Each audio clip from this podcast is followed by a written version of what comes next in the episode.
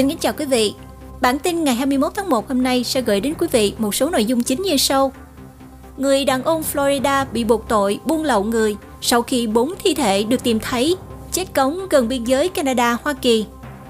Tỉnh Ontario đã thông báo về kế hoạch dỡ bỏ các hạn chế COVID-19, nhưng tỉnh Quebec và Alberta vẫn giữ hạn chế cho đến khi con số được cải thiện.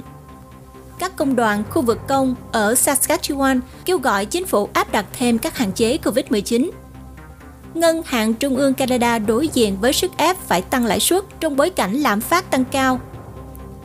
Hãng hàng không hoàn toàn mới của Canada giá cực rẻ vừa công bố các chuyến bay đầu tiên. Trong khi những người lao động không tiêm phòng kiện người chủ vì bị sa thải, Ottawa đang cố gắng bảo vệ cho chủ lao động. 40 bác sĩ Ontario hiện đang bị điều tra về các vấn đề liên quan COVID-19. Người dân trong nhà chăm sóc dài hạn còn không được tắm. Trên thế giới, nghiên cứu mới cho thấy hầu hết các tác dụng phụ của vaccine COVID-19 có thể là do hiệu ứng nocebo. Tổng thống Biden nói rằng bất kỳ cuộc di chuyển nào của Nga vào Ukraine sẽ bị coi là xâm lược. Những chuyến bay cứu trợ đầu tiên đến Tonga sau vụ núi lửa phun trào to lớn. Báo cáo toàn cầu cho biết hàng triệu người đang chết vì nhiễm trùng kháng thuốc. Rất cảm ơn quý vị và các bạn đến đây theo dõi bản tin Canada và Thế giới nổi bật hàng ngày của kênh Culture Channel. Sau đây là bản tin chi tiết, mở đầu với phần tin Canada.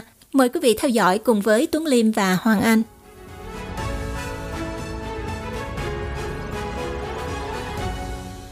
Một người đàn ông Florida bị buộc tội buôn lậu người sau khi bốn thi thể được tìm thấy ở gần với biên giới Canada-Hoa Kỳ. Một người đàn ông Florida đã bị buộc tội buôn lậu người sau khi thi thể của bốn người, trong đó có một em bé, được tìm thấy ở Manitoba gần với biên giới Canada-Hoa Kỳ. Theo văn phòng luật sư Hoa Kỳ tại quận Minnesota, Steve Sen, 47 tuổi, đã bị lực lượng tuần tra biên giới Hoa Kỳ bắt giữ hôm thứ Tư vì buôn lậu công dân nước ngoài không có giấy tờ. Các cáo buộc chống lại anh ta vẫn chưa được chứng minh tại tòa. Văn phòng luật sư Hoa Kỳ cho biết vào hôm thứ Tư, lực lượng tuần tra biên giới Hoa Kỳ đã chặn ông Shen khi ông đang lái một chiếc xe tải trắng 15 chỗ ở vùng nông thôn cách biên giới chưa đầy 2 km về phía nam. Trong xe có hai người không có giấy tờ tùy thân. Theo thông cáo từ văn phòng luật sư Hoa Kỳ, khi ông Shen và hai hành khách được đưa đến trạm tuần tra biên giới Pembina ở phía bắc Dakota, thì năm người khác đã được tìm thấy ngay phía nam của biên giới khi đang đi về hướng nơi Sen bị bắt. Năm người này nói với các sĩ quan rằng họ đã qua biên giới và mong được ai đó đón. Một trong những thành viên của nhóm đang mang một ba lô trong đó có quần áo trẻ em, tả lót, đồ chơi và một số thuốc trẻ em. Người đàn ông nói với các sĩ quan rằng anh ta đã mang ba lô cho một gia đình bốn người đã đi bộ với nhóm trước đó nhưng đã bị tách ra trong đêm. Cảnh sát Hoàng gia Canada RCMP ở Manitoba đã nhận được thông tin này ngay sau 9 giờ 20 sáng thứ Tư và bắt đầu tìm kiếm trong khu vực. Trợ lý ủy viên RCMP Manitoba là Jane McLachie cho biết vào khoảng 1 giờ 30 chiều, các sĩ quan đã tìm thấy thi thể của ba người ở biên giới phía Canada cách Emerson khoảng 10 km về phía đông. Và bà cho biết các thi thể bao gồm một người đàn ông và một người phụ nữ trưởng thành và một trẻ sơ sinh. Thi thể thứ tư đã được tìm thấy một thời gian ngắn sau đó và đó là một cậu bé được cho là ở độ tuổi vị thành niên. Thông cáo từ văn phòng luật sư Hoa Kỳ cho biết các thi thể đã được xác định là một gia đình bốn người đã bị chia cắt. ACMP cho biết bốn thi thể được tìm thấy cách biên giới khoảng 40 feet. Ở giai đoạn đầu của cuộc điều tra, có vẻ như tất cả họ đã chết do tiếp xúc với thời tiết giá lạnh. McLachie nói với RCMP và nói thêm rằng bốn người này có liên quan tới nhóm bị bắt ở biên giới Hoa Kỳ. Và bà cho biết thêm các nhà điều tra của RCMP đang hợp tác chặt chẽ với cơ quan hải quan và bảo vệ biên giới Hoa Kỳ và Bộ An ninh Nội địa Hoa Kỳ.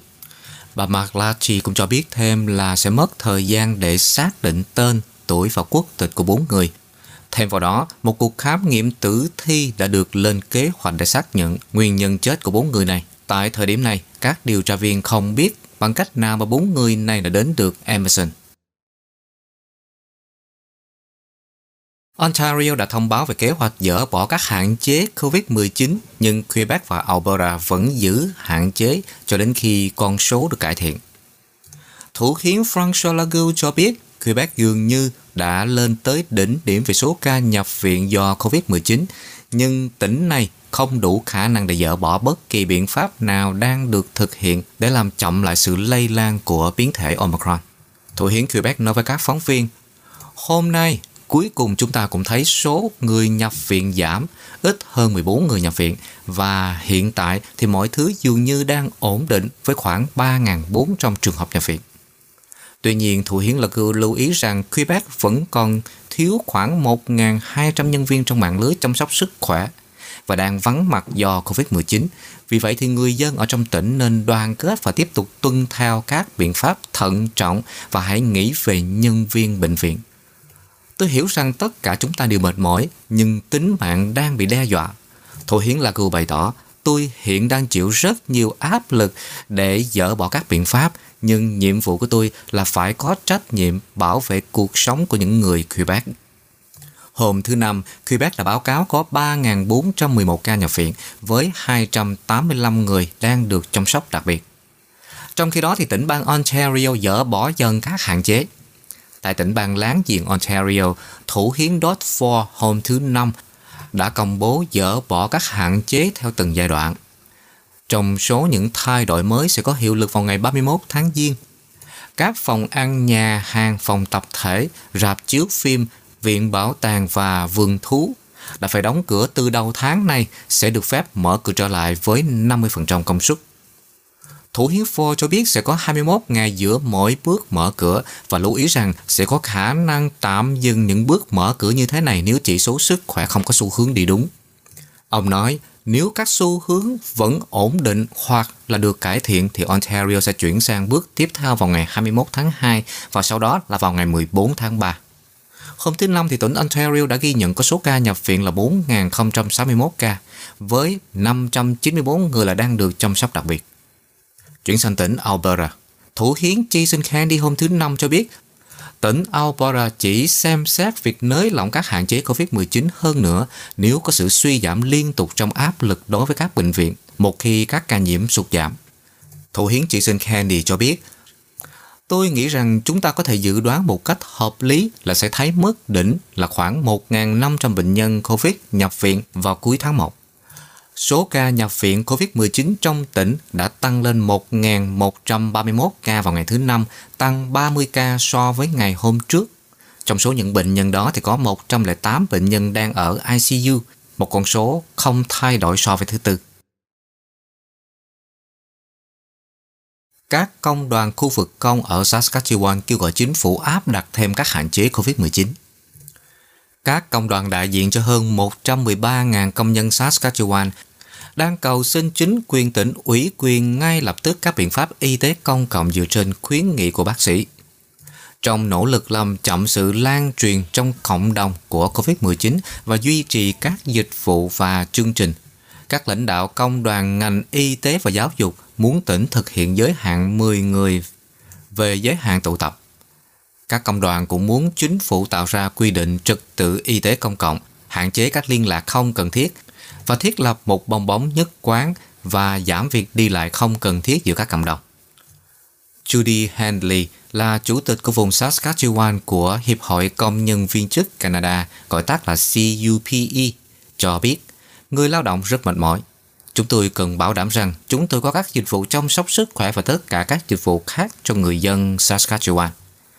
Những lời kêu gọi của bà Henley đã được tán thành bởi năm tổ chức khác trong cuộc họp báo trực tuyến vào ngày thứ Năm do Liên đoàn Lao động Saskatchewan và Liên đoàn Giáo viên Saskatchewan, Liên đoàn Y tá Saskatchewan, Chính phủ Saskatchewan và Tổng công đoàn viên Nhân viên Dịch vụ International Union West và CUPE. Hiện tại, các dịch vụ cung cấp cho các cộng đồng nông thôn còn hạn chế, ngay cả việc tiêm chủng và xét nghiệm. Trong một cuộc họp báo vào ngày 12 tháng Giêng, Giám đốc Y tế của Saskatchewan nhắc lại rằng công chúng nên tránh tất cả các cuộc tụ tập không cần thiết và giới hạn các cuộc tiếp xúc chỉ ở trường học và nơi làm việc. Ngân hàng Trung ương Canada đang đối diện với sức ép phải tăng lãi suất trong bối cảnh lạm phát tăng cao. Một số nhà kinh tế cho biết khả năng Ngân hàng Trung ương Canada tăng lãi suất vào tuần tới đang tăng lên khi mức lạm phát kỷ lục và giá nhà ở tăng cao trùng với sự phục hồi kinh tế được dự đoán trước. Scotiabank Economics cho biết trong một lưu ý cho các nhà đầu tư vào hôm thứ Tư rằng họ dự kiến Ngân hàng Trung ương Canada sẽ tăng lãi suất cơ bản qua đêm thêm 25 điểm lên 0,5% tại cuộc họp tiếp theo vào ngày 26 tháng 1. Nhà kinh tế cấp cao Jean-François Perrault dự báo đây sẽ là lần đầu tiên trong số nhiều đợt tăng lãi suất trong năm, với lãi suất sẽ đạt 2% vào cuối năm 2022, trong khi Ngân hàng Trung ương Canada đã báo hiệu vào cuối năm ngoái rằng lãi suất có khả năng tăng vào năm 2022. Nó đã chốt khả năng tăng vào giữa năm. Nhưng ông Pro cho biết rằng Ngân hàng Trung ương có thể buộc phải hành động sớm hơn dự đoán sau khi cơ quan thống kê Canada báo cáo vào hôm thứ Tư rằng tỷ lệ lạm phát hàng năm đã lên mức 4,8% vào tháng 12, là mức cao nhất trong 30 năm. Theo ông James Orlando là nhà kinh tế cấp cao của TD Economics nói rằng các điều kiện đang phù hợp cho việc tăng lãi suất trong tương lai gần. Ông nói, Ngân hàng Canada hiện đang ở trong tình thế lạm phát ở mức khó chịu này. Nền kinh tế đang nóng, nơi chúng ta có khả năng sẽ phục hồi mạnh mẽ từ đợt dịch này. Ông Orlando cũng tin rằng mức tăng sẽ bắt đầu với 25 điểm cơ bản. Lưu ý rằng, sau gần 2 năm lãi suất chạm đáy vì đại dịch, Ngân hàng Trung ương sẽ không muốn gây sốc cho mọi người. Mặc dù thị trường đã tăng lãi suất vào ngày 26 tháng 1, ông Orlando cho biết có khả năng ngân hàng sẽ giữ lại cho đến khi thông báo vào tháng 3 để chờ làn sóng Omicron giảm và xem các doanh nghiệp phục hồi như thế nào. Canada công bố các khoản tài trợ để giúp các công ty sử dụng dữ liệu vệ tinh. Chính phủ liên bang cho biết họ sẽ cấp 8 triệu đô la cho các công ty để giúp họ tận dụng dữ liệu vệ tinh. 21 khoản tài trợ nhằm hỗ trợ các dự án từ giám sát mùa màng trên khu vực thảo nguyên tức là vùng prairies cho đến an toàn băng trên biển ở Nunavut. Dữ liệu đang được cung cấp công khai từ một loạt vệ tinh của Canada, bao gồm cả RadarSat, Bộ trưởng Bộ đổi mới, Khoa học và Công nghiệp là ông François Philippe Champagne cho biết, động thái này sẽ giúp các doanh nghiệp Canada cạnh tranh trong một ngành công nghiệp đang phát triển nhanh chóng. Ottawa cho biết thị trường toàn cầu sử dụng dữ liệu vệ tinh quan sát trái đất dự kiến sẽ tăng giá trị hơn gấp đôi lên gần 9 tỷ đô la trong thập kỷ tới.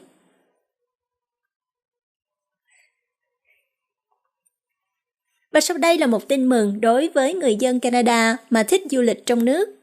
Hãng hàng không hoàn toàn mới của Canada, giá cả rất phải chăng, vừa công bố các chuyến bay đầu tiên. Hãng hàng không Lynx Air đã hạ cánh tại Canada. Hãng hàng không Canada giá cả cực rẻ đã chính thức ra mắt trang web đặt vé và vé máy bay hiện đã được mở bán. Vé đã được bán vào thứ Tư ngày 19 tháng 1 cho các chuyến bay trên hãng hàng không giá rẻ này. Hãng sẽ phục vụ 5 điểm đến Toronto, Vancouver, Calgary, Kelowna và Winnipeg. Ví dụ, giá vé bắt đầu từ 39 đô la cho chuyến đi một chiều từ Kelowna đến Vancouver, trong khi vé từ các chuyến đi giữa Calgary và Vancouver bắt đầu từ 49 đô la. Những người mà muốn đi lại giữa Calgary và Toronto có thể phải trả 69 đô la cho một hành trình, trong khi các chuyến đi từ Vancouver đến Toronto sẽ có giá khoảng 79 đô la. Chuyến bay đầu tiên của công ty này sẽ cất cánh vào ngày 7 tháng 4 và sẽ thực hiện hành trình từ Calgary đến Vancouver. Theo thông cáo báo chí được chia sẻ, hãng à, sẽ cung cấp các chuyến bay hàng ngày giữa Calgary và Vancouver. Dự kiến sẽ có nhiều chuyến hơn vào tháng 5 năm 2022. Toronto sẽ trong hành trình bắt đầu từ ngày 11 tháng 4 với các tuyến bay thường xuyên đến và đi từ Calgary, Toronto và Vancouver. Mạng lưới của hãng hàng không giá cả rất phải chăng sẽ tiếp tục mở rộng trong những tuần tiếp theo với hai dịch vụ mỗi tuần đến Kelowna từ Calgary và Vancouver bắt đầu từ thứ Sáu ngày 15 tháng 4 năm 2022. Thông cáo báo chí cho biết, Winnipeg thì sẽ được bổ sung vào ngày 19 tháng 4 với các chuyến đi hai tuần một lần đến Calgary và Vancouver. Theo ông Marin MacArthur là giám đốc điều hành của hãng Lynx Air, hãng hàng không dự định sẽ tiếp tục bổ sung các điểm đến và đường bay mới, tăng cường cho mùa hè. Vào tháng 11 năm 2021, Lynx Air đã thông báo rằng hãng sẽ ra mắt tại Canada, mang đến giá vé rẻ, máy bay mới và dịch vụ khách hàng tuyệt vời. Công ty này cho biết sẽ áp dụng mô hình hãng hàng không chi phí cực thấp bằng cách cung cấp vé giá cả phải chăng, đặt chỗ linh hoạt và nhiều lựa chọn hơn cho du khách Canada. Trong khi Lynx Air dường như đang phát triển mạnh, các hãng hàng không Canada khác như là WestJet, Air Transat và Air Canada tiếp tục thông báo giảm dịch vụ và thay đổi lịch trình do ảnh hưởng của COVID-19.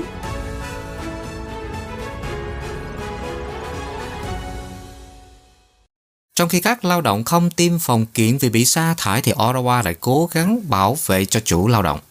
Khi Thủ tướng Justin Trudeau công bố cương lĩnh tranh cử của mình vào ngày 1 tháng 9, ông đã hứa với các nhà tuyển dụng chúng tôi sẽ bảo vệ các doanh nghiệp bắt buộc tiêm phòng khỏi các vụ kiện không chính đáng. Giờ đây, các luật sư về việc làm cho biết các vụ kiện từ những công nhân không tiêm phòng bị sa thải đang bắt đầu chồng chất. Trong khi đó, các biện pháp bảo vệ của chính phủ liên bang thì chẳng thấy đâu cả. Leo Sanfiro là một luật sư việc làm Toronto cho biết chúng tôi đang thấy có một lượng lớn các trường hợp yêu cầu vụ kiện liên quan tới việc chấm dứt hợp đồng do tình trạng vaccine của một cá nhân. Trên thực tế thì trong 20 năm hành nghề luật sư, tôi chưa thấy nhiều trường hợp xử lý cùng một vấn đề trong một khoảng thời gian ngắn như vậy. Ông Sam Firo cho biết chỉ riêng trong công ty của anh ấy đã đại diện cho hàng trăm người trên khắp Canada về vấn đề này. Vấn đề bắt đầu nổi lên từ nhiều tháng trước. Vào tháng 11, một công đoàn đại diện cho các nhân viên của TTC đã yêu cầu một thẩm phán xét xử để tạm dừng chính sách phát sinh của Ủy ban vận chuyển và tuyên bố rằng chính sách này có thể đã gây ra gián đoạn dịch vụ khi các nhân viên chưa tiêm chủng bị sa thải. Thẩm phán đã từ chối yêu cầu và nói rằng khả năng những công nhân chưa tiêm chủng lây lan COVID-19 cho đồng nghiệp hoặc là người đi xe là một rủi ro mà TDC không cần phải chấp nhận. Đó là một rủi ro trong việc tạo ra một không gian an toàn cho cả nhân viên và hành khách. 40 bác sĩ Ontario hiện đang bị điều tra về các vấn đề COVID-19. Hơn 40 bác sĩ hiện đang bị Hiệp hội Bác sĩ và Bác sĩ Phẫu thuật Ontario, gọi tắt là CPSO, điều tra vì đã quảng bá các phương pháp điều trị COVID chưa được kiểm chứng hoặc là chia sẻ thông tin chưa được xác minh về vaccine. Tiết lộ này được đưa ra sau khi Bộ Y tế Ontario Christine Elliott công khai thúc giục CPSO kiểm soát một nhóm bác sĩ bị cáo buộc lan truyền những thông tin y tế chưa được xác minh. Trong một cuộc họp báo sáng thứ Tư để cập nhật cho người dân Ontario về cuộc chiến của tỉnh chống lại biến thể Omicron, bà Elliott đã gắn nhãn các báo cáo là cực kỳ đáng lo ngại. Bà nói, Họ xem xét tất cả các lựa chọn, bao gồm cả việc xem xét giấy phép của các bác sĩ bị phát hiện là đã lan truyền thông tin sai lệch. Nhưng CPSO nói rằng họ đã làm điều đó và hiện tại thì hơn 40 bác sĩ đang bị điều tra về hành vi của họ liên quan tới vaccine và phương pháp điều trị COVID-19. 7 người đã bị đình chỉ hoặc là hạn chế giấy phép y tế của họ. Những người còn lại thì có thể tiếp tục làm việc mà không có bất kỳ hạn chế bổ sung nào. Tuy nhiên giới hạn để đình chỉ hoặc là hạn chế giấy phép y tế được đặt ra ở mức cao và phải chứng minh rằng hành vi của bác sĩ khiến cho bệnh nhân bị tổn hại hoặc cần thiết để đưa ra biện pháp kỷ luật ngay lập tức để bảo vệ công chúng. Người phát ngôn cho biết CPSO rất coi trọng những vấn đề này và lệnh tòa án đã được sử dụng trong một số trường hợp để bảo đảm họ đang hoàn thành nhiệm vụ của mình và bảo đảm công chúng được bảo vệ. Những người già trong nhà chăm sóc dài hạn vẫn trong tình trạng không được đi tắm. Hãy tưởng tượng cảnh phải sống một tháng mà không được đi tắm. Đó là thực tế đối với nhiều người già sống trong các nhà chăm sóc dài hạn. Với hơn một nửa số viện dưỡng lão của Ontario đang phải đối phó với áp lực thiếu nhân viên vì phải chống chọi với các ca nhiễm coronavirus. Helen Da Silva là người chăm sóc thiết yếu cho người mẹ 83 tuổi của cô trong một viện dưỡng lão. Bà Da Silva Bà Da Silva nói với City News tại viện dưỡng lão của mẹ cô đã quá thiếu nhân viên do họ bị bệnh. Và đồng thời các quy định về y tế cộng đồng đã hạn chế người đến thăm trong nhiều tuần và dẫn đến việc chăm sóc tối thiểu cho những người già sống trong những cơ sở này gặp phải nhiều khó khăn. Bà Da Silva nói, hãy tưởng tượng những người già tại đây đang mặc tả, họ đang trong tình trạng không kiềm chế được và họ cũng không được đi tắm dù chỉ là một lần một tuần. Và bà nói chính phủ phải tìm ra một cách nào đó để kiểm soát sự lây lan mà không phải quá tàn nhẫn đối với những người sống tại đây, bởi vì điều này thật sự không thể chấp nhận được.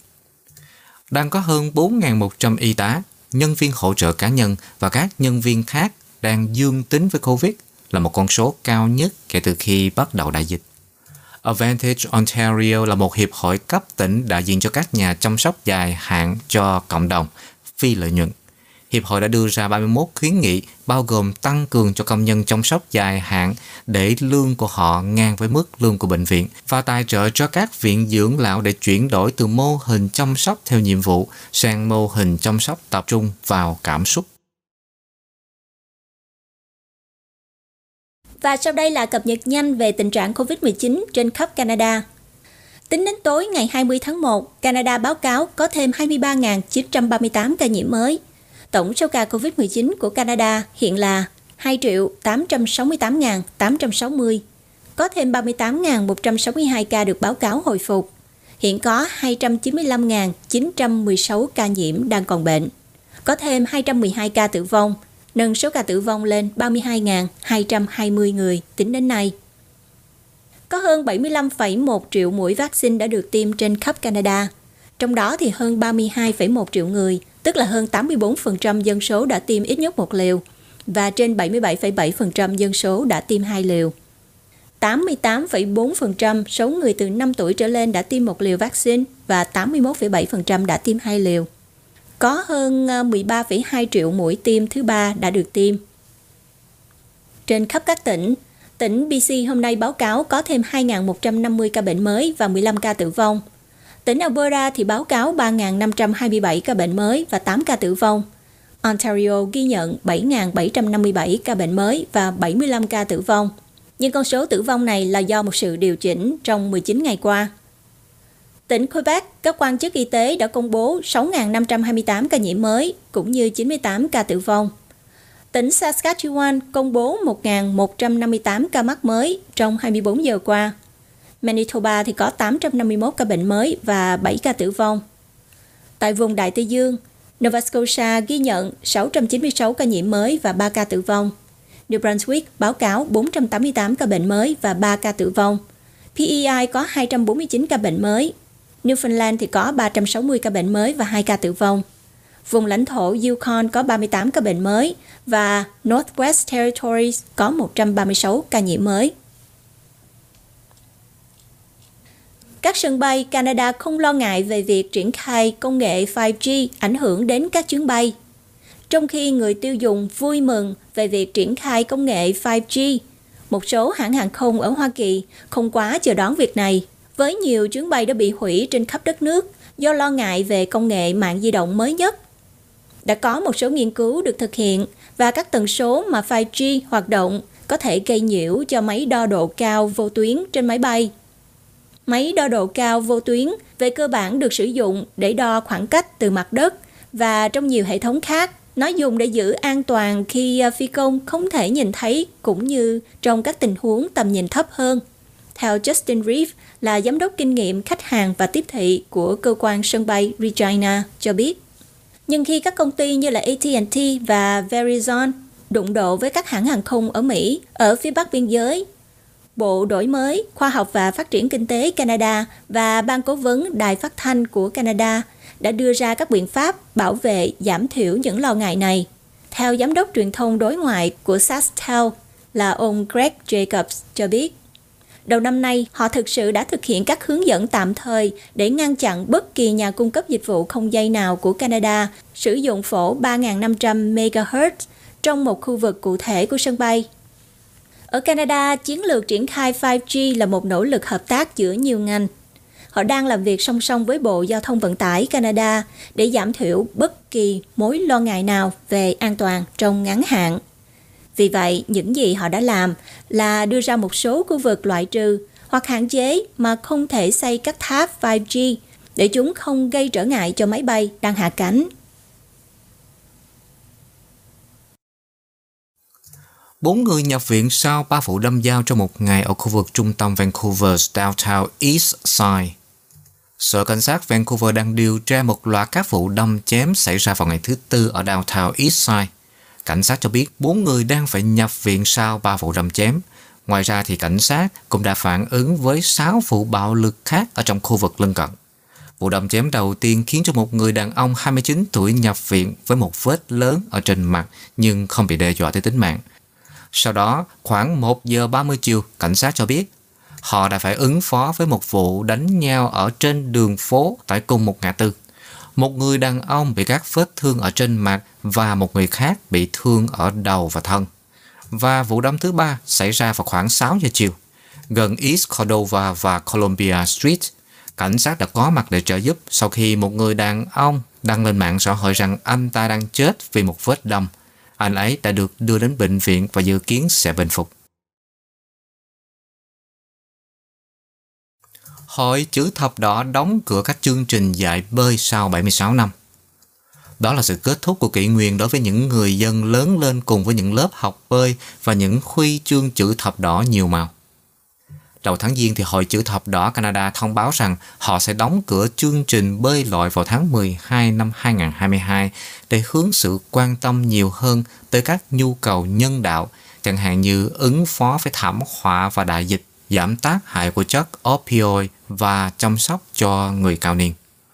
Tổ chức đang khuyến khích các đối tác đào tạo về an toàn dưới nước chuyển sang Life Saving Society Canada, một tổ chức từ thiện cung cấp các chương trình giáo dục an toàn dưới nước, bao gồm đào tạo nhân viên cứu hộ, những người dạy bơi cho cả trẻ em và người lớn thông qua chương trình Swimming for Life.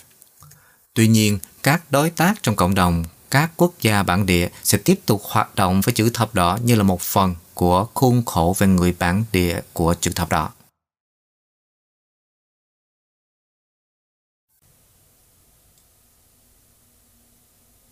Canada sẽ công bố kế hoạch nhập cư của năm 2022 đến năm 2024 trước tháng 2. Thông báo sẽ bao gồm các mục tiêu nhập cư của Canada cho năm nay và hai năm tới, cũng như số lượng người nhập cư mới mà Canada sẽ chào đón theo các chương trình kinh tế, gia đình và nhân đạo của mình. Đây sẽ là thông báo kế hoạch đầu tiên kể từ khi Canada đưa ra thông báo bất ngờ vào tháng 10 năm 2020 rằng họ sẽ tìm cách chào đón hơn 400.000 người nhập cư mới mỗi năm trong tương lai – hoặc nhiều hơn khoảng 40.000 người mỗi năm so với mục tiêu trước đó. Theo luật nhập cư chính của Canada, đạo luật bảo vệ người tị nạn và nhập cư, chính phủ liên bang phải đưa ra thông báo trước ngày 1 tháng 11 hàng năm khi Quốc hội họp. Nhưng nó đã không được công bố vào năm 2021 kể từ khi chính phủ Canada giải tán Quốc hội do cuộc bầu cử vào tháng 9. Sau cuộc bầu cử, một phiên họp mới của Quốc hội bắt đầu vào ngày 22 tháng 11. Có nghĩa là Bộ trưởng nhập cư phải đưa ra thông báo về kế hoạch mới muộn nhất là vào thứ Sáu ngày 11 tháng 2 này. Theo kế hoạch nhập cư hiện hành của năm 2021 đến 2023, Bộ Nhập cư, Người tị nạn và Quốc tịch Canada đang tìm cách chào đón 411.000 người thường trú nhân mới đến Canada trong năm nay. Vào năm 2021 thì ờ, cơ quan này đã đạt được mục tiêu đón 401.000 người nhập cư đây là mức cao nhất trong lịch sử của Canada. Cơ quan di trú Canada đã thực hiện mục tiêu năm ngoái trong bối cảnh đại dịch đầy thách thức bằng cách tập trung vào việc uh, chuyển đổi những cư dân tạm thời hiện đang sinh sống ở Canada sang thành thường trú nhân. Kế hoạch hiện tại nhằm chào đón 241.500 người nhập cư thuộc tầng lớp kinh tế đến Canada trong năm nay, thông qua các chương trình như là Express Entry, chương trình đề cử tỉnh bang, các chương trình của Quebec cùng các con đường khác. Điều này chiếm 59% mục tiêu nhập cư của Canada. Cơ quan di trú IRCC của Canada cũng đang tìm cách chào đón 103.500 người nhập cư hạng gia đình thông qua chương trình vợ chồng và con cái, cùng chương trình cha mẹ và ông bà. Đây là 26% mục tiêu nhập cư của cơ quan IRCC. 66.000 người còn lại tương đương 15% mục tiêu sẽ là người mới, sẽ được chào đón đến Canada với lý do là tị nạn, nhân đạo và nhân ái. Tỷ lệ này đã được duy trì kể từ những năm 1990, khi chính phủ Canada quyết định tập trung nhập cư vào tầng lớp kinh tế để giúp giảm bớt những thách thức kinh tế và tài chính phát sinh từ dân số cao tuổi và tỷ lệ sinh sản thấp ở Canada. Các kế hoạch năm nay có thể bám sát vào các tỷ lệ này.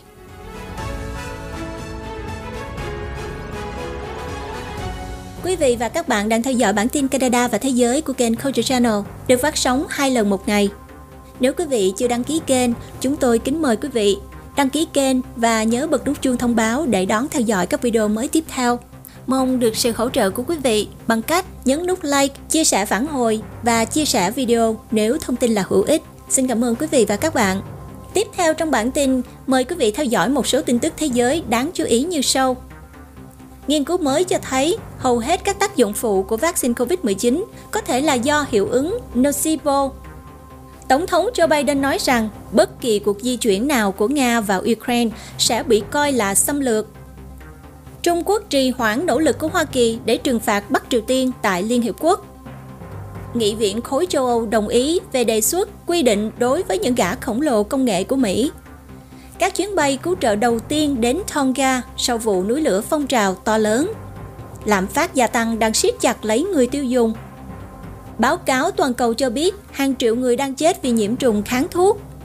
Rạn san hô nguyên sơ được tìm thấy ngoài khơi bờ biển Tahiti. Nữ sinh lớp 9 ở Phú Thọ tử vong sau khi tiêm mũi vaccine Pfizer thứ hai. Và một số cập nhật tình hình COVID-19 trên thế giới. Mời quý vị tiếp tục theo dõi cùng với Tuấn Liêm và Hoàng Anh. Cập nhật về tình hình COVID-19 Một cơ quan do Liên Hợp Quốc hậu thuẫn đã đạt được thỏa thuận với gần 30 nhà sản xuất thuốc thông thường để sản xuất các phiên bản giá rẻ của thuốc COVID-19 Monopiravir của Merck cho các quốc gia nghèo hơn, mở rộng khả năng tiếp cận một loại thuốc được coi là vũ khí chống lại đại dịch. Theo kết quả thử nghiệm lâm sàng, viên thuốc kháng virus vào tháng 12 đã nhận được sự chấp thuận khẩn cấp ở Hoa Kỳ giúp làm giảm 30% tỷ lệ nhập viện và tử vong của những bệnh nhân có nguy cơ cao. Cơ quan y tế công cộng hàng đầu của châu Phi hôm thứ Năm đã kêu gọi các loại vaccine COVID-19 được tài trợ cần có hạn sử dụng từ 3 cho tới 6 tháng để cho các quốc gia có thể lên kế hoạch triển khai và tránh tình trạng thuốc hết hạn sử dụng. John Kenkerson là giám đốc của Trung tâm Kiểm soát và Phòng ngừa Dịch bệnh châu Phi, cho biết 2,8 triệu liều vaccine đã hết hạn sử dụng trên lục địa này, tương đương với 0,5% trong số 572 triệu liều được cung cấp cho đến nay. Thủ đô Bắc Kinh của Trung Quốc đã tăng cường nỗ lực để hạn chế sự lây nhiễm COVID-19 và kêu gọi người dân cắt giảm các cuộc tụ tập không cần thiết vì thành phố đã báo cáo số ca nhiễm mới gia tăng trong địa phương khi chỉ còn vài tuần trước Thế vận hội mùa đông. Theo dữ liệu của cơ quan y tế địa phương, Bắc Kinh đã có 3 ca nhiễm trùng lây nhiễm trong nước với các triệu chứng đã được xác nhận vào hôm thứ Tư, trong đó có một ca được báo cáo trước đây là ca địa phương không có triệu chứng vào ngày 18 tháng Giêng. Các nhà chức trách Hồng Kông cho biết thành phố này sẽ tạm dừng dạy trực tiếp ở các trường trung học từ ngày thứ hai cho đến sau Tết Nguyên đán do số lượng trường hợp nhiễm coronavirus gia tăng tại một số trường học. Bộ trưởng Giáo dục Ấn Độ cho biết, bang Maharashtra giàu có nhất của Ấn Độ sẽ mở cửa trở lại các trường học vào ngày thứ Năm vì các ca nhiễm mới của biến thể Omicron đã giảm mạnh, mặc dù nơi đây đang có số ca nhiễm cao nhất trên toàn quốc. Trong 24 giờ qua, Ấn Độ đạt mức cao nhất trong 8 tháng với 317.532 ca nhiễm mới, trong khi số ca tử vong tăng 491 ca, gần với mức cao nhất của tháng này. Lực lượng đặc nhiệm chống coronavirus của Thái Lan cho biết hôm thứ Năm, nước này sẽ áp dụng lại chính sách miễn kiểm dịch Test and Go đối với những người đã được tiêm vaccine từ ngày 1 tháng 2. Tại châu Âu, Pháp sẽ công bố thời gian biểu để nới lỏng các hạn chế COVID-19 vào cuối ngày thứ năm, mặc dù nước này được cảnh báo là làn sóng nhiễm trùng Omicron vẫn chưa đạt tới đỉnh điểm. Tại Áo, hôm thứ Năm, chính phủ theo đường lối bảo thủ của nước này cho biết họ sẽ giới thiệu một cuộc sổ số quốc gia để khuyến khích những người chủng ngừa virus coronavirus. Chỉ vài giờ trước khi Quốc hội thông qua dự luật về quy định tiêm vaccine quốc gia, khoảng 72% dân số Áo được tiêm phòng đầy đủ COVID-19, một trong những tỷ lệ thấp nhất ở Tây Âu.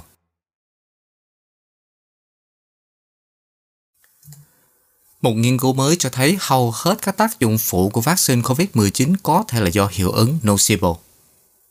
Một nghiên cứu mới cho thấy hầu hết các triệu chứng nhẹ liên quan tới vaccine COVID-19 có thể là do phiên bản âm tính của hiệu ứng giả dược hoặc là hiệu ứng nocebo chứ không phải do chính vaccine thực sự.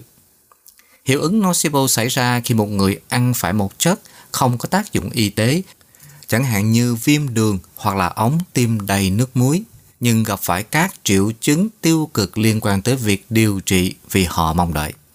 Trong một nghiên cứu công bố trên tạp chí JAMA Network Open, các nhà nghiên cứu từ Trung tâm Y tế Beth Israel đã tiến hành phân tích tổng hợp 12 thử nghiệm lâm sàng về các vaccine COVID-19, bao gồm các báo cáo về tác dụng phụ từ 22.578 người nhận giả dược và 22.802 người nhận vaccine và so sánh hai nhóm.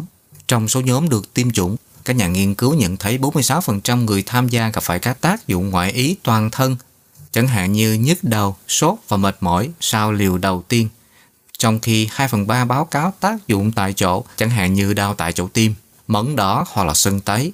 Sau liều thứ hai thì 61% báo cáo có tác dụng ngoại ý toàn thân và gần 2 phần 3 là tác dụng tại chỗ. Trong khi có nhiều triệu chứng hơn được báo cáo trong nhóm tiêm vaccine, khoảng 35% người tham gia được sử dụng giả dược tuyên bố trải qua các triệu chứng như là đau đầu và sốt sau lần chích đầu tiên, trong khi 16% gặp các triệu chứng cục bộ. Sau liều thứ hai thì các triệu chứng ở nhóm giả dược giảm xuống còn 32%. Sau khi thiết lập đường cơ sở cho các trường hợp nocebo, các nhà nghiên cứu ước tính rằng 76% tất cả các trường hợp đau đầu, mệt mỏi và các tác dụng ngoại ý toàn thân khác được báo cáo sau liều vaccine COVID-19 đầu tiên và 52% sau liều thứ hai có thể là do tác dụng của nocebo. Các nhà nghiên cứu cho biết những phát hiện này nên được xem xét trong các chương trình tiêm chủng công cộng và nó có thể giúp giảm sự lo ngại về việc tiêm chủng COVID-19 và giảm sự do dự về vaccine. Tổng thống Biden nói rằng bất kỳ cuộc di chuyển nào của Nga vào Ukraine sẽ được coi là xâm lược. Tổng thống Hoa Kỳ Joe Biden hôm thứ Năm cho biết, ông đã nói với Tổng thống Nga Vladimir Putin rằng bất kỳ cuộc di chuyển nào của Nga vào Ukraine sẽ bị coi là một cuộc xâm lược. Tổng thống Biden cho biết một cuộc xâm lược như vậy sẽ được đáp trả bằng một phản ứng kinh tế nghiêm khắc và có phối hợp như đã được thảo luận chi tiết với các đồng minh NATO. Nga đã điều hàng chục ngàn quân tới biên giới với Ukraine và các nước phương Tây lo ngại Moscow đang lên kế hoạch cho một cuộc tấn công mới. Nga phủ nhận điều này. Tổng thống Biden cho biết Washington đã đề phòng với các kịch bản khác nhau. Hôm thứ Năm, Hoa Kỳ đã áp đặt các biện pháp trừng phạt đối với bốn quan chức hiện tại và cựu quan chức Ukraine mà nước này cáo buộc đã làm việc với cơ quan tình báo của Nga để gây bất ổn cho Ukraine khi Washington cảnh báo họ chuẩn bị hành động thêm nếu Moscow xâm lược nước láng giềng. Mỹ cho biết bốn cá nhân này hành động theo chỉ đạo của cơ quan an ninh FSB của Nga và đã đóng các vai trò trong chiến dịch của Nga nhằm gây bất ổn cho các quốc gia có chủ quyền. Bốn cá nhân này là hai thành viên quốc hội của Ukraine, đó là Taras Kozak và Oleg Voloshin và các cựu quan chức Volodymyr Olenik và Vladimir Sivkovic. Ông Kozak là kiểm soát các kênh tin tức ở Ukraine và hỗ trợ các kế hoạch bôi nhọ các thành viên trong giới nội bộ của Tổng thống Ukraine và cáo buộc sai sự thật về việc quản lý của ông. Mỹ cáo buộc Voloshin làm việc với Nga để phá hoại các quan chức Ukraine. Còn Olinik là người đã trốn khỏi Ukraine để đến Nga, đã làm việc với FSB để thu thập thông tin về cơ sở hạ tầng quan trọng của Ukraine. Trong khi Sivkovic là cựu quan chức Hội đồng Quốc phòng và An ninh Quốc gia, cố gắng xây dựng sự ủng hộ để Ukraine chính thức nhượng Crimea cho Nga. Nga đã giành giật khu vực Crimea ngoài khơi Ukraine trong khi gửi quân tới đó vào năm 2014 và nước này đã hỗ trợ lực lượng ly khai thân với Nga ở miền đông Ukraine. Những người mà đã chống lại chính phủ ở Kiev kể từ năm 2014. Các nước phương Tây hôm thứ Năm cho biết, họ sẽ thống nhất trong việc đáp trả mạnh mẽ bất kỳ cuộc tấn công nào của Nga vào Ukraine. Chuyển sang kiểm soát thiệt hại sau khi Tổng thống Mỹ Joe Biden nói rằng có những chia rẽ về cách phản ứng với một cuộc tấn công nhỏ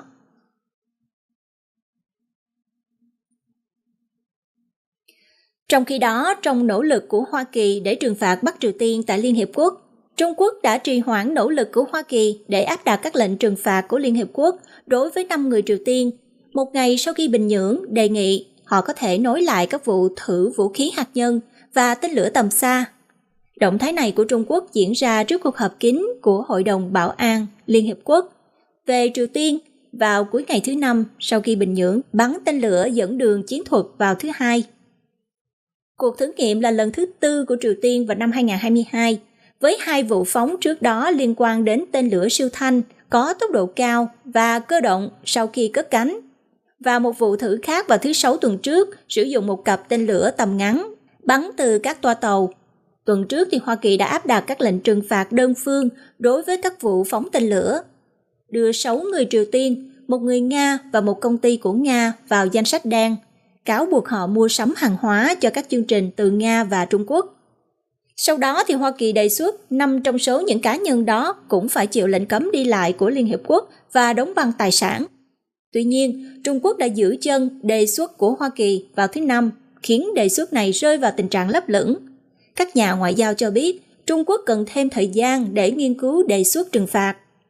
Kể từ năm 2006, Triều Tiên đã phải chịu các lệnh trừng phạt của Liên Hiệp Quốc chính quyền của Tổng thống Mỹ Joe Biden đã không thành công trong việc đối thoại với Bình Nhưỡng để thuyết phục nước này từ bỏ vũ khí hạt nhân và tên lửa kể từ khi ông Biden nhậm chức vào tháng 1 năm 2021. Triều Tiên tiếp tục phát triển các chương trình hạt nhân và tên lửa đạn đạo trong nửa đầu năm 2021, bất chấp tình hình kinh tế ngày càng tồi tệ của đất nước, các nhà giám sát lệnh trừng phạt của Liên Hiệp Quốc đưa tin vào tháng 8.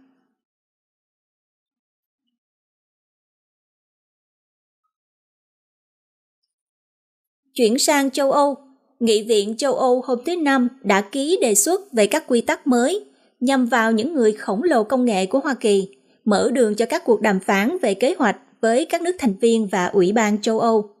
Đạo luật dịch vụ kỹ thuật số là một đề xuất từ giám đốc chống độc quyền của khối châu Âu, sẽ buộc Amazon, Apple, Google và chủ sở hữu Facebook Meta phải làm nhiều hơn nữa để giải quyết nội dung bất hợp pháp trên nền tảng của họ hoặc là hình phạt rủi ro lên đến 6% doanh thu toàn cầu. Đề xuất này vẫn còn được thông qua với các nước khối châu Âu và các nhà lập pháp trước khi có thể trở thành luật. Đây là bộ luật đầu tiên thuộc loại này trên thế giới. Nghị viện châu Âu đã thông qua đề xuất này. Theo Christel Shadomos là một nhà lập pháp Đan Mạch, người đang dẫn đầu nhóm đàm phán của nghị viện, cho biết các nền tảng trực tuyến ngày càng trở nên quan trọng trong cuộc sống hàng ngày của chúng ta mang lại cơ hội mới nhưng cũng có nguy cơ mới. Chúng tôi có nhiệm vụ bảo đảm rằng những gì là bất hợp pháp ở bên ngoài xã hội cũng là bất hợp pháp khi ở trên mạng. Pháp là nước giữ chức chủ tịch luân phiên của khối châu Âu, đặt mục tiêu đạt được một thỏa thuận vào nửa đầu năm 2022.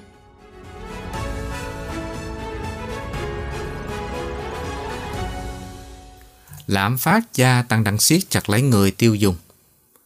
Doanh số bán lẻ đã giảm bất ngờ vào tháng 12. Đây có thể là tín hiệu cho thấy lạm phát liên tục gia tăng đang dẫn tới sự suy giảm chi tiêu của người tiêu dùng. Người tiêu dùng đã phải trả nhiều tiền hơn cho mọi thứ, từ hàng tạp hóa cho tới xe hơi vào năm 2021 khi các công ty vượt qua chi phí nhiên liệu thô đắt hơn và sự chậm trễ của chuỗi cung ứng. Chi tiêu vẫn mạnh mẽ do nhu cầu bị dồn nén trong suốt cả năm bất chấp chi phí tăng cao và thời gian chờ đợi lâu hơn của các mặt hàng như là xe hơi và trang trí nội thất. Doanh số bán lẻ giảm 1,9% trong tháng 12. Đó là một tháng quan trọng của mùa mua sắm nghỉ lễ của nhiều nhà bán lẻ. Các nhà kinh tế dự kiến đó là một tháng hòa vốn do người tiêu dùng tăng chi tiêu trong tháng 11 khi các doanh nghiệp cảnh báo về tình trạng thiếu sản phẩm và sự chậm trễ giao hàng vào đầu kỳ nghỉ lễ doanh số bán lẻ đã không giảm nhiều kể từ đầu năm 2021 và sự sụt giảm lần này xảy ra vào cùng tháng mà lạm phát tăng vọt. Bộ Lao động Hoa Kỳ báo cáo rằng lạm phát đã tăng với tốc độ nhanh nhất trong gần 40 năm so với một năm trước. Chỉ số giá tiêu dùng đã tăng đều đặn trong suốt năm 2021. Giá xe hơi đã qua sử dụng tăng hơn 37%, giá các mặt hàng nội thất tăng 14% và mọi thứ từ hàng tạp hóa cho tới xăng cũng tăng theo. Các nhà doanh nghiệp đối mặt với chi phí cao đe dọa lợi nhuận của họ, đã tăng giá với kỳ vọng rằng mọi người sẽ phải trả tiền mà không thay đổi thói quen của họ quá nhiều. Điều đó đã giúp tỷ suất lợi nhuận năm 2021 tăng lên mức cao nhất trong hơn một thập kỷ.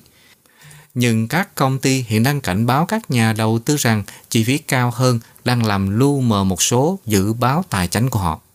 Giá bán buôn đã tăng kỷ lục 9,7% trong cả năm 2021, lập kỷ lục hàng năm. Lạm phát gia tăng và tác động của nó đối với tăng trưởng kinh tế cũng đã thúc đẩy Cục Dự trữ Liên bang Hoa Kỳ đẩy mạnh các nỗ lực một cách mạnh mẽ hơn và Ngân hàng Trung ương đang chuẩn bị đẩy nhanh việc tăng lãi suất trong năm nay. Điều này sẽ làm cho việc vay mua nhà hoặc là xe hơi trở nên đắt hơn và giúp hạ nhiệt các bộ phận của nền kinh tế. Chuyến bay cứu trợ đến Tonga sau vụ núi lửa phun trào to lớn Cuối cùng thì các chuyến bay đầu tiên chở theo nước ngọt và các khoản viện trợ đã hạ cánh tới sân bay chính của Tonga vào ngày thứ Năm. Đây là một quốc gia ở Thái Bình Dương vừa mới dọn sạch cho bụi do một vụ phun trào núi lửa to lớn gây ra. New Zealand và Australia từng cử các máy bay vận tải quân sự chở các thùng chứa nước, bộ dụng cụ làm nơi trú ẩn tạm thời, máy phát điện, vật tư vệ sinh và thiết bị thông tin liên lạc Máy bay từ Australia cũng có máy quét đặc biệt để giúp dọn đường băng được thông thoáng. Quân đội Tonga đã có một nỗ lực khổng lồ để cố gắng dọn đường băng bằng tay và họ đã đạt được điều đó, theo chỉ huy lực lượng chung của New Zealand cho biết. Việc giao các gói hàng cứu trợ đã được thực hiện mà không có quân nhân nào tiếp xúc với những người có mặt tại sân bay ở Tonga. Đó là bởi vì Tonga đang hết sức thận trọng để bảo đảm cho những người nước ngoài không mang virus corona vào. Tonga là đất nước không có bất kỳ đợt bùng phát COVID-19 nào và chỉ báo cáo có một trường hợp duy nhất kể từ khi đại dịch bắt đầu. Bộ Quốc phòng Nhật Bản cũng cho biết họ đã gửi hàng cứu trợ khẩn cấp, bao gồm nước uống và thiết bị để làm sạch cho núi lửa. Các quan chức nhân đạo của Liên Hợp Quốc báo cáo rằng khoảng 84.000 người, hơn 80% dân số của Tonga đã bị ảnh hưởng bởi sự phun trào của núi lửa. Phát ngôn viên của Liên Hợp Quốc cho biết, có 3 người thiệt mạng và nhiều người bị thương. Họ bị mất nhà cửa và nguồn nước thì bị ô nhiễm. Thông tin liên lạc với Tonga vẫn bị hạn chế sau vụ phun trào núi lửa vào hôm thứ Bảy và sóng thần dường như đã làm đứt tuyến cáp quang duy nhất kết nối Tonga với phần còn lại của thế giới. Điều đó có nghĩa là hầu hết mọi người không thể sử dụng Internet hoặc là gọi điện ra nước ngoài, mặc dù một số mạng điện thoại địa phương vẫn đang hoạt động. Các quan chức và hội chữ thập đỏ cho biết ba trong số các hòn đảo nhỏ hơn của Tonga bị thiệt hại nghiêm trọng do sóng thần. Báo cáo toàn cầu cho biết hàng triệu người đang chết vì nhiễm trùng kháng thuốc hơn 1,2 triệu người đã chết trên toàn thế giới vào năm 2019 do nhiễm trùng gây ra bởi vi khuẩn kháng thuốc kháng sinh. còn số này nhiều hơn con số người chết hàng năm do sốt rét hoặc AIDS. Báo cáo cho biết các quốc gia nghèo hơn bị ảnh hưởng nặng nề nhất, nhưng tình trạng kháng thuốc kháng sinh đang đe dọa tới sức khỏe của mọi người. Đầu tư khẩn cấp vào các loại thuốc mới và sử dụng các loại thuốc hiện tại một cách khôn ngoan hơn được khuyến nghị để tránh tình trạng này việc sử dụng quá nhiều thuốc kháng sinh trong những năm gần đây đối với các bệnh nhiễm trùng nhỏ có nghĩa là chúng đang trở nên kém hiệu quả hơn đối với các bệnh nhiễm trùng nghiêm trọng. Mọi người đang chết vì các bệnh nhiễm trùng thông thường mà trước đây có thể điều trị được vì vi khuẩn gây ra các bệnh này đã trở nên kháng thuốc. Các quan chức y tế Anh gần đây đã cảnh báo tình trạng kháng thuốc, kháng sinh EMR là một đại dịch tiềm ẩn và có thể bùng phát sau sự bùng nổ của COVID-19 trừ khi thuốc kháng sinh được kê đơn một cách có trách nhiệm. Ước tính về số ca tử vong trên toàn cầu do tình trạng kháng thuốc kháng sinh được công bố trên Lancet dựa trên phân tích 204 quốc gia của một nhóm các nhà nghiên cứu quốc tế dẫn đầu bởi Đại học Washington ở Hoa Kỳ. Họ tính toán rằng có tới 5 triệu người chết vào năm 2019 vì các căn bệnh mà tình trạng kháng thuốc kháng sinh đóng một vai trò nào đó ngoài 1,2 triệu ca tử vong mà nó trực tiếp gây ra. Trong cùng năm, S tức là hội chứng suy giảm miễn dịch mắc phải được cho là nguyên nhân gây ra 860.000 ca tử vong và 640.000 ca sốt rét. hầu hết các trường hợp tử vong do tình trạng kháng thuốc kháng sinh là do nhiễm trùng đường hô hấp dưới, chẳng hạn như viêm phổi và nhiễm trùng máu. Tử vong tình trạng kháng thuốc kháng sinh được ước tính là cao nhất ở châu Phi tại Sahara và Nam Á, cứ 100.000 ca thì có 24 ca tử vong. Thấp nhất là ở các quốc gia có thu nhập cao, mỗi 100.000 ca chỉ có 13 ca tử vong. Giáo sư Chris Murray từ Viện Đo lường và Đánh giá Sức khỏe tại Đại học Washington cho biết, dữ liệu mới tiết lộ quy mô thực sự của tình trạng kháng thuốc kháng sinh trên toàn thế giới và là một tín hiệu rõ ràng cần phải hành động ngay lập tức nếu chúng ta muốn tiếp tục dẫn đầu trong cuộc đua với kháng khuẩn.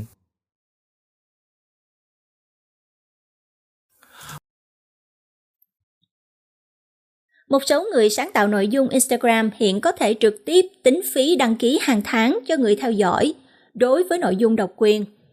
Meta là công ty mẹ của Instagram đã thông báo tin tức này trong một bài đăng trên blog của công ty, cho biết đây là một phần trong nỗ lực giúp người sáng tạo kiếm sống thông qua các nền tảng của công ty. Facebook thuộc sở hữu của Meta đã tung ra một dịch vụ đăng ký tương tự vào năm 2020 và hiện đang triển khai dịch vụ này dưới dạng thử nghiệm trên Instagram. Meta trước đây cho biết họ sẽ không thu bất kỳ khoản phí nào từ những người sáng tạo mua đăng ký trên Facebook sớm nhất cho đến năm 2023 và cho biết điều này cũng sẽ áp dụng cho đăng ký Instagram. Thử nghiệm đăng ký trên Instagram được triển khai vào thứ Tư với một số ít người sáng tạo. Những người mà có thể đặt giá hàng tháng theo lựa chọn của họ, mở khóa nút, đăng ký trên hồ sơ của họ và cung cấp các lợi ích mới cho những người đăng ký này, bao gồm cả cuộc sống và câu chuyện độc quyền trên Instagram. Người sáng tạo nội dung cũng sẽ thấy huy hiệu người đăng ký bên cạnh nhận xét và tin nhắn từ người đăng ký của họ để dễ dàng nhận ra họ hơn. Thông báo này được đưa ra khi người khổng lồ truyền thông xã hội Twitter gần đây đã công bố một mô hình kinh doanh đăng ký tương tự cho người dùng và Meta và các nền tảng truyền thông xã hội khác đã đầu tư rất nhiều vào người tạo nội dung cho nền tảng của họ. Tuy nhiên, các khoản đầu tư lớn cũng đến khi các nhà lập pháp và cơ quan quản lý đã đổi mới sự giám sát về quyền lực và phạm vi tiếp cận của những gã khổng lồ công nghệ Hoa Kỳ trong những tháng gần đây, và đặc biệt là tác động của chúng đối với sức khỏe tinh thần của người trẻ tuổi. Bất chấp sự chú ý lớn từ Washington DC, các nhà hoạch định chính sách đã phải vật lộn để thống nhất về bất kỳ luật cụ thể hoặc thay đổi quy định nào để trấn áp các công ty gọi là Big Tech, tức là các công ty công nghệ lớn.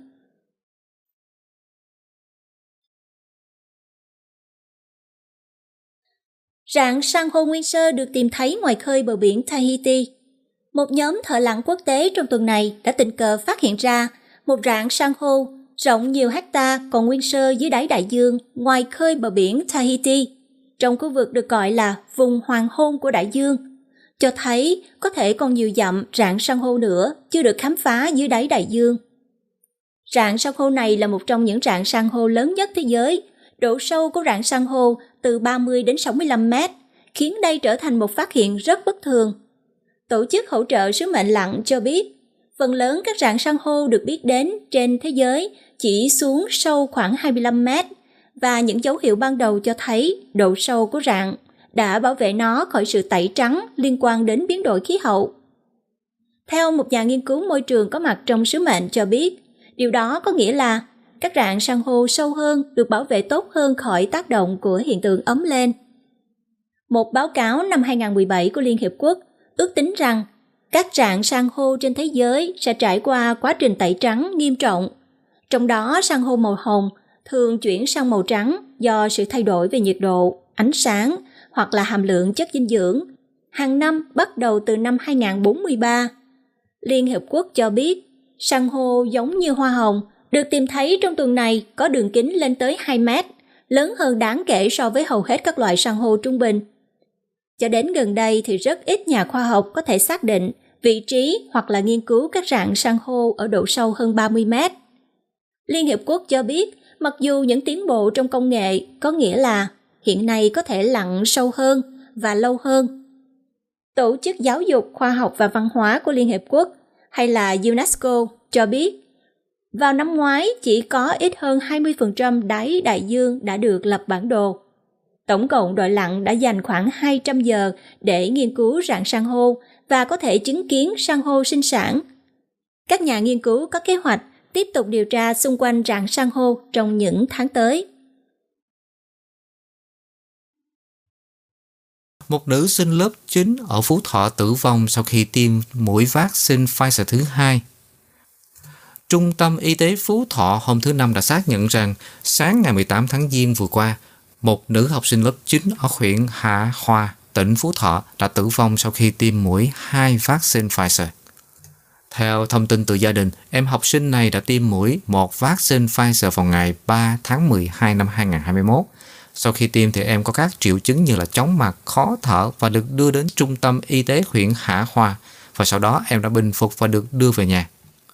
Đến ngày 17 tháng Giêng năm 2022, em học sinh này bắt đầu tiêm mũi vaccine thứ hai và người mẹ của em đã khai báo về tình trạng phản ứng của con sau khi tiêm mũi một, nhưng nhân viên y tế vẫn tư vấn tiêm tại điểm tiêm. Sau khi tiêm mũi vaccine thứ hai, em ở lại theo dõi 20 phút và xuất hiện triệu chứng tức ngực, buồn nôn, chóng mặt, khó thở và co giật. Sau đó thì các y bác sĩ đã cấp cứu tại chỗ, sau đó chuyển em tới trung tâm y tế huyện Hạ Khoa. Khi đến viện, em nôn ra máu, hôn mê, tim đã ngừng đập. Rạng sáng ngày 18 tháng Giêng, gia đình được thông báo còn qua đời.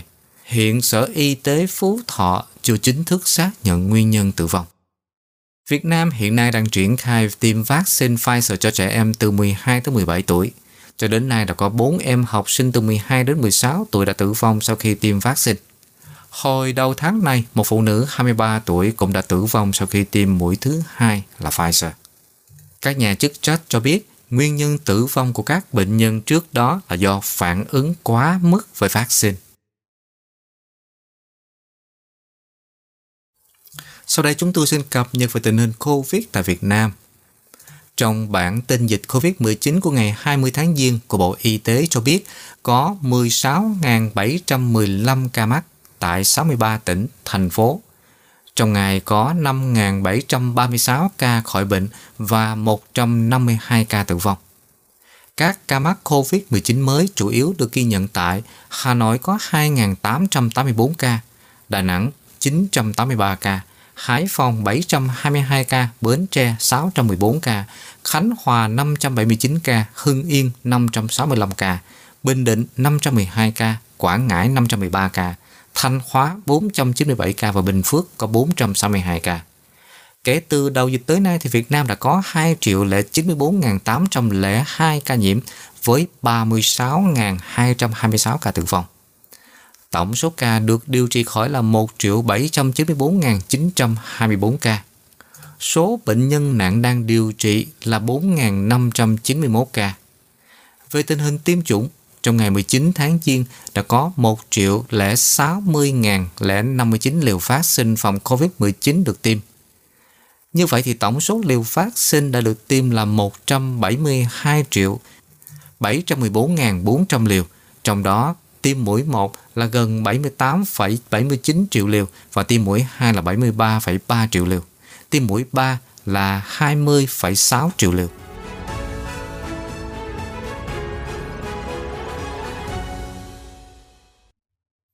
Và sau đây chúng tôi xin cập nhật nhanh về tỷ giá đồng Canada, giá dầu và giá vàng. Một Canada bằng 0,8017 đô la Mỹ và bằng 0,7074 đồng euro. Một Canada bằng 18.142 đồng Việt Nam. Một đô la Mỹ bằng 22.763 đồng Việt Nam. Giá dầu thô WTI là 86,90 đô la Mỹ một thùng. Giá dầu thô Brent là 86 đô la Mỹ một thùng. Giá vàng là 1.838,11 đô la Mỹ một ounce. Rất cảm ơn quý vị và các bạn đã quan tâm theo dõi bản tin Canada và Thế giới hôm nay do tạp chí Culture Magazine thực hiện. Kính mời quý vị nhớ đón theo dõi các video tin tức cập nhật hai lần trong ngày, cũng như các video về văn hóa du lịch, ẩm thực, sức khỏe và đời sống, tư vấn di dân di trú được cập nhật liên tục trong tuần. Xin chúc quý vị nhiều sức khỏe và an lành. Hoàng Anh, Tuấn Liêm chân thành cảm ơn. Xin chào và hẹn gặp lại trong bản tin tiếp theo. Một biến thể của dịch bệnh coronavirus có khả năng lan truyền nhanh đến kinh ngạc đang xuất hiện tại tỉnh Ontario. Chúng ta cần nâng cao ý thức phòng chống nạn dịch. Hãy đi tiêm ngừa và lập tức tiêm mũi tăng cường. Tiếp tục thực hiện tốt các biện pháp mà chúng ta biết chắc có thể bảo vệ sức khỏe của chính mình. Hãy tự bảo vệ bản thân, tránh bị lây nhiễm coronavirus. Quý vị có thể đến trang mạng ontario.ca gạch chéo COVID-19 để tìm hiểu thêm thông tin mới. Một lời nhắn của chính phủ tỉnh Ontario